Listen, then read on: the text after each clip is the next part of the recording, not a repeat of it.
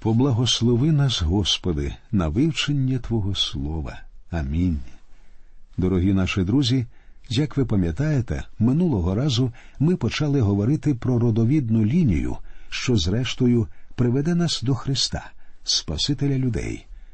І одним із перших людей у цій родовідній лінії стоїть Авраам, батько всіх віруючих і великий патріарх єврейського народу. Про нього розповідається в книзі буття, починаючи з одинадцятого розділу. Читаючи книгу буття, ми побачимо, що Бог з'являвся Авраамові сім разів, щоразу для того, щоб зміцнити віру в його житті.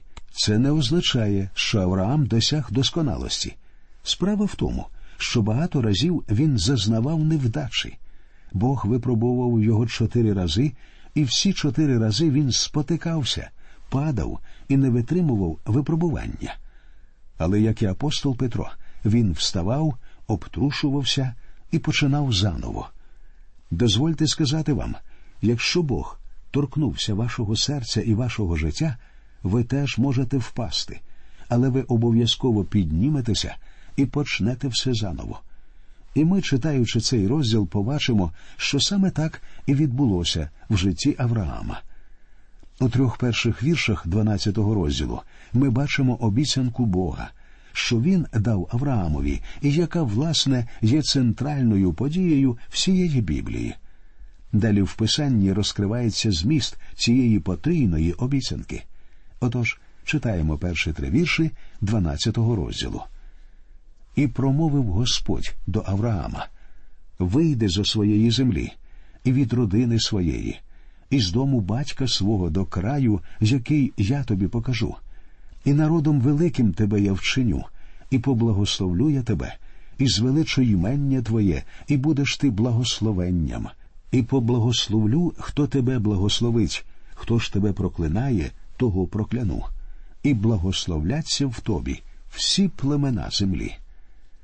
Перша частина цієї потрійної обіцянки земля.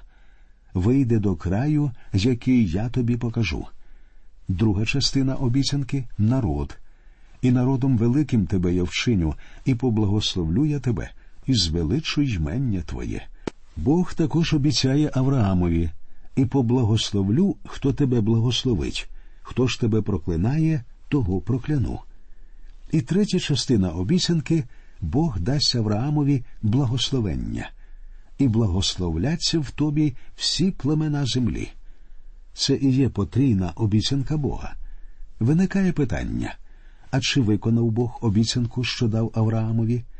Бог безсумнівно вчинив з нього великий народ, і народ цей має найдовшу історію з усіх народів землі. Ніхто з ним не зрівняється.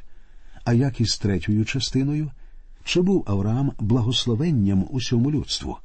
Так, через Господа Ісуса Христа в ньому поблагословився увесь світ. І крім того, все Слово Боже прийшло до нас через Авраама. Бог виконав всі обіцянки Авраамові. Але подивіться, що зараз відбувається на землі, яку Бог дав Аврааму. Нащадки Авраама щосили чіпляються за цю землю, але вони не володіють нею. Дехто скаже в цьому Бог не виконав своєї обіцянки. Друзі мої, не будемо так говорити. Давайте почекаємо, що Бог іще зробить. Дві третини всієї обіцянки виконані повністю. Але ж Бог сказав, що не дасть людям жити на цій землі, якщо вони будуть непокірливі і якщо вони відвернуться від нього.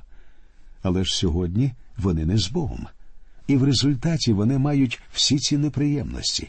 Не кажіть, що Бог не виконує своїх обіцянок. Справа в тому, що Бог робить саме те, що обіцяв. Настане день, коли Бог поверне народу Ізраїлю та його землю, і коли це відбудеться, люди отримають більше того, за що намагаються вхопитися зараз. Вони отримають землю, що буде сягати на схід до самого Єфрату, на північ до місця перебування хітеян і на південь до самої ріки Єгипетської, невеликої річки в Аравійській пустелі. Насправді, євреї ніколи не займали всієї землі, що Бог дав їм. За часів своєї могутності вони займали більш як 75 тисяч квадратних кілометрів. Але Бог дав їм набагато більше. Він їм дав 750 тисяч квадратних кілометрів. Тому їм ще потрібно зростати і зростати, але отримують вони всю землю тільки на умовах Бога і лише того часу, що передбачив Бог. Друзі мої, як затишно і спокійно я себе зараз почуваю. Я прийшов до розуміння того, що Бог керує всім. Мене не лякають більше заголовки газет, мене не хвилює те, що відбувається у світі. Бог стежить за всім, і Він подбає, щоб усе було так, як він того хоче. А що ж Бог зробив у світлі своїх обіцянок Авраамові? У першому вірші ми прочитали і промовив Господь до Авраама. З інших книг Писання ми знаємо, що Бог закликав Авраама, коли він жив іще в Урі Халдейському. Бог слави з'явився Авраамові, отцеві нашому, як він у Месопотамії був, перше ніж оселився в Харані, і промовив до нього Вийди із своєї землі та від роду свого, та й піди до землі, що тобі покажу. Тоді він вийшов із землі халдейської та й оселився в Харані, а звідти, як умер йому батько, він переселив його в землю оцю, що на ній ви живете тепер. Дії святих апостолів, сьомий розділ. Авраам корився Богові і покинув свій дім, своє господарство і розвинену цивілізацію Ура. Він пішов, не відаючи, куди йде. Послання до євреїв, одинадцятий розділ. Проте це не було повною покорою, тому що ми бачимо, що Авраам взяв із собою частину своєї сім'ї. Взяв він із собою свого батька, Тераха, тоді як Бог не говорив брати його. Чому ж Бог хотів вивести Авраама з його землі і забрати від родичів? Відповідь ми знайдемо в книзі Ісуса Навина. По тім боці річки сиділи були ваші батьки від віків, Терах, батько Авраамів та батько Нахорів, і служили іншим богам. Розділ 24, другий вірш. Вони служили іншим богам. Це означає, що Авраам поклонявся ідолам. Світ тоді зайшов уже далеко у своїй гріховності, а тому Бог змушений був діяти саме так, якщо він хотів спасти людство. Або ж він міг стерти всіх людей з лиця землі і почати все заново. Я радий, що він так не зробив. Якби він вчинив саме так, я б зараз тут не сидів, тому що я грішник. Справа в тому, що всі грішники були б стерті з лиця землі. Але слава Богові, що він Бог милості і благодаті, і він дає грішникам спасіння. А зараз давайте читати писання далі, називаючи Авраама Авраамом аж до 17-го розділу, коли Бог змінить його ім'я на Авраам. Читаємо четвертий вірш. І відправився Авраам, як сказав був до нього Господь, і з ним пішов лот. Авраам же мав віку сімдесят літ і п'ять літ, як виходив з Харану. Сказано, і відправився Авраам, як сказав був до нього Господь. Тепер він піде з Богом до землі Ханаанської, і з ним пішов лот. От тобі й маєш. Адже це не повна покора. Авраам бере з собою лота. Читаємо далі п'ятий вірш. І Авраам узяв Сару свою жінку та лота, сина брата свого, і весь маєток, який набули, і людей, що їх набули у Харані, та й вийшли, щоб піти до краю Ханаанського. І до краю Ханаанського вони прибули. Тут написано, що Авраам узяв із собою також Сару, свою дружину, і це цілком зрозуміло. Далі лота, сина брата свого, і весь маєток, який набули, і людей, що їх набули у Харані. В Харані Авраам лише вичикував, відтягуючи отримання Божого благословення. Бог не являвся йому знову доти, доки він не залишив своїх близьких родичів, взявши з собою лише лота. І ось нарешті до краю Ханаанського вони прибули. Читаємо шостий вірш. І пройшов Авраам по краю аж до місця Сихему, аж до дуба Мамре, а хананеянин тоді проживав у цім краю. Тут засвідчений той факт, що хананеяни були нащадками сина Хама Ханаана. Зараз я хочу сказати щось дуже важливе. Дуже багато людей вважають, що місце, де жив Авраам в Урі Халдейському, було воістину жахливим, і що прийшов він у чудову країну хліба і вина, країну молока і меду, де все прекрасно. Вони вважають, що Авраам дуже поліпшив собі життя, прийшовши до цієї землі. Не вірте цьому. Біблія говорить нам інакше. Археологи стверджують, що на той час в Урі Халдейському була дуже розвинена цивілізація. В Авраама і Сари, можливо, навіть ванна в домі стояла. Ур був великим процвітаючим містом. Авраам залишив все це і прийшов до землі ханаанської, і хананеянин тоді проживав у цім краї. У хананеян не було ніякої цивілізації. Вони були варварами і язичниками, якщо тоді взагалі були язичники. Авраам ішов до Ханаану зовсім не для того, щоб поліпшити собі життя. Він корився вказівці Бога. Отже, подивимося, що ж відбулося далі, сьомий вірш. І Господь явився Аврааму і сказав: Я дам оцей край потомству твоєму. І він збудував там жертівника Господеві, що явився йому. Авраам будує жертівник Господу, коли він явився йому вдруге. Коли Авраам жив у Харані і вичікував, Бог йому не являвся.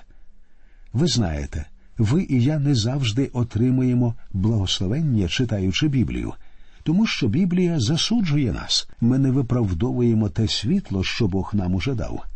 Якби ми корилися Богові, у нас було б більше благословення.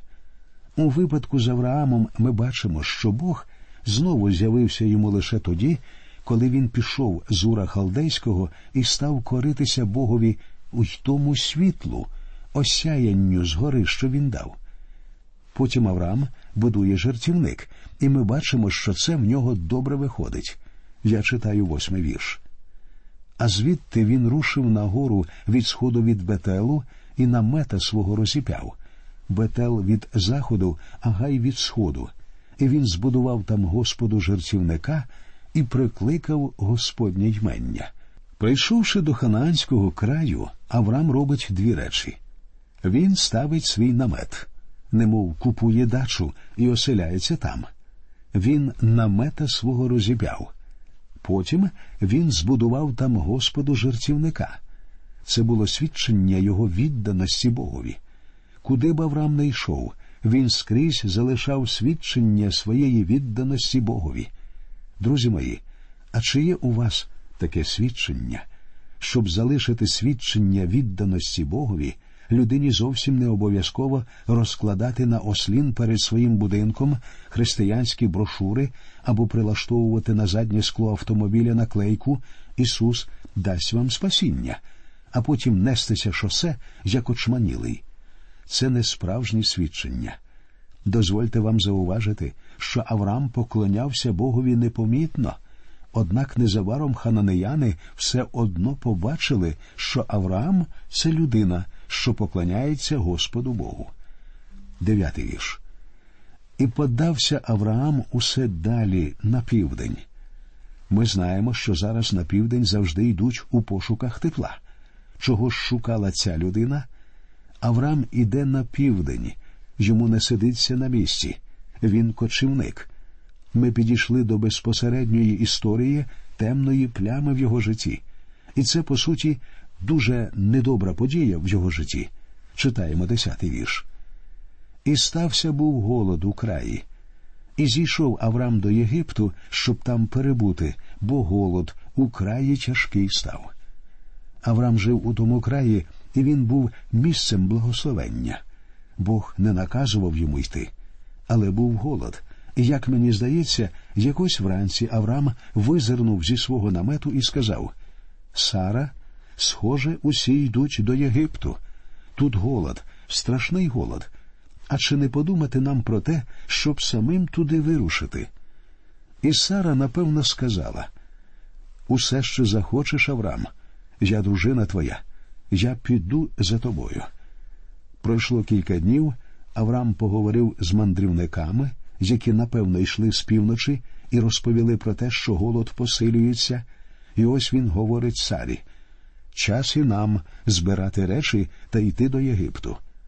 Отже, Авраам і Сара вирушають до Єгипту. Друзі, зверніть увагу, Бог не говорив їм, щоб вони так чинили. Коли Бог з'явився Авраамові востаннє, він сказав: От і все, Авраам, ось земля, яку я тобі даю. Ти будеш благословенним, тому що я поблагословлю тебе.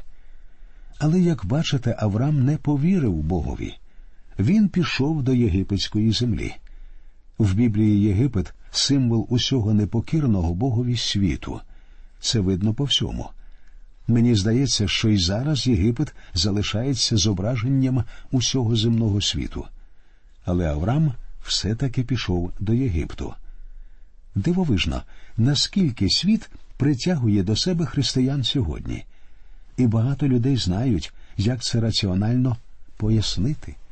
Вони говорять: ти знаєш, брате, у неділю ввечері ми не зможемо піти до церкви, тому що в понеділок вранці нам потрібно рано вставати на роботу. Але ж майже всім потрібно йти на роботу. Але ті ж самі люди йдуть на банкет увечері буднього дня, висиджують до самого кінця, слухаючи музику і розмовляючи ні про що, і зовсім не хвилюються, що їм завтра рано на роботу. Просто вражає, як світ притягує до себе християн сьогодні, і як витончено вони виправдовують свій потяг до нього. По-моєму, якби ви зустріли Авраама на шляху до Єгипту і сказали б йому Почекай но, Авраам, ти не туди йдеш. Ти ж повинен залишатися в цій землі. Авраам би все дуже гарно пояснив. Він би сказав Але ж подивися, мої вівці зовсім худі, їм ніде пастися, а в Єгипті багато пасовищ. От ми туди йдемо. От вони туди і пішли. Однак зразу ж виникає проблема. Вона стосується Сари, тому що Сара була вродливою жінкою. Я читаю вірші 11 та 12. І сталося, як він близько прийшов до Єгипту, то сказав був до жінки своєї Сари. Отож то я знаю, що ти жінка вродлива з обличчя. І станеться, як побачать тебе єгиптяни і скажуть це жінка його, то вони мене вб'ють, а тебе позоставлять живою. Як вам можливо відомо, на північно-західному узбережжі Мертвого моря у печерах були знайдені манускрипти, які називають рукописами Мертвого моря. Спочатку невіруючи вчені подумали, що знайшли в цих рукописах факти, які спростовують Біблію. Але всі ці вчені критики швидко замовкли, тому що вони не виявили нічого, що суперечило б Біблії. Серед цих рукописів був один манускрипт, який ніяк не могли розгорнути. Він був дуже тоненький, він так довго лежав, що, здавалося, просто розсипався б у порох. Прочитали одне ім'я Ламех, і манускрипт назвали частиною книги Ламеха, однієї з апокрифічних книг Біблії. Однак як ці люди помилялися? Манускрипт купила держава Ізраїль і співробітники музею обробили його і, зрештою, змогли розгорнути. Учені виявили, що манускрипт містив розділи 12, 13, 14 і 15 книги буття, причому не біблійний текст, а скоріше його інтерпретація. Там, де говориться про 12 розділ, є свідчення про красу Сари, про її прекрасне обличчя. Цей текст підтверджує те, що ми читаємо в Слові Божому.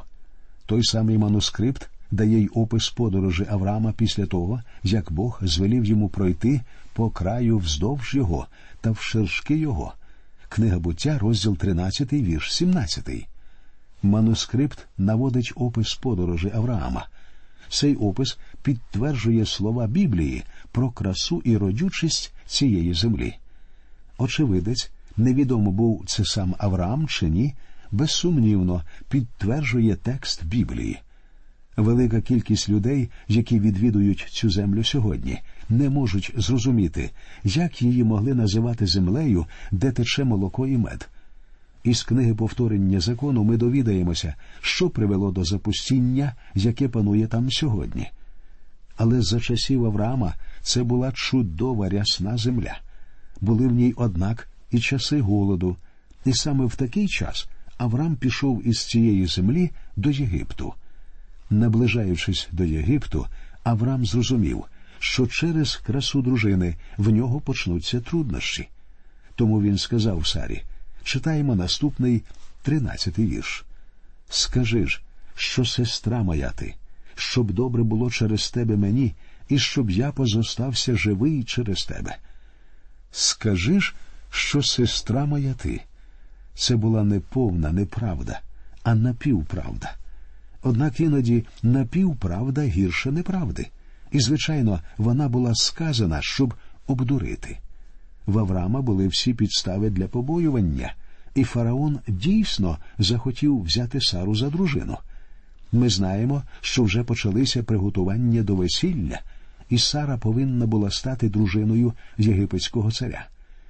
І ось під час цих приготувань вдарив Господь фараона та дім його великими поразами, давши йому зрозуміти, що він не повинен брати Сару за дружину. Читаємо з 18 по 20 вірш.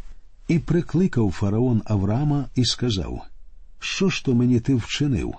Чому не сказав мені, що вона твоя жінка? Для чого сказав ти? Вона моя сестра. Я собі взяв був за жінку її. А тепер ось жінка твоя, візьми та й іди.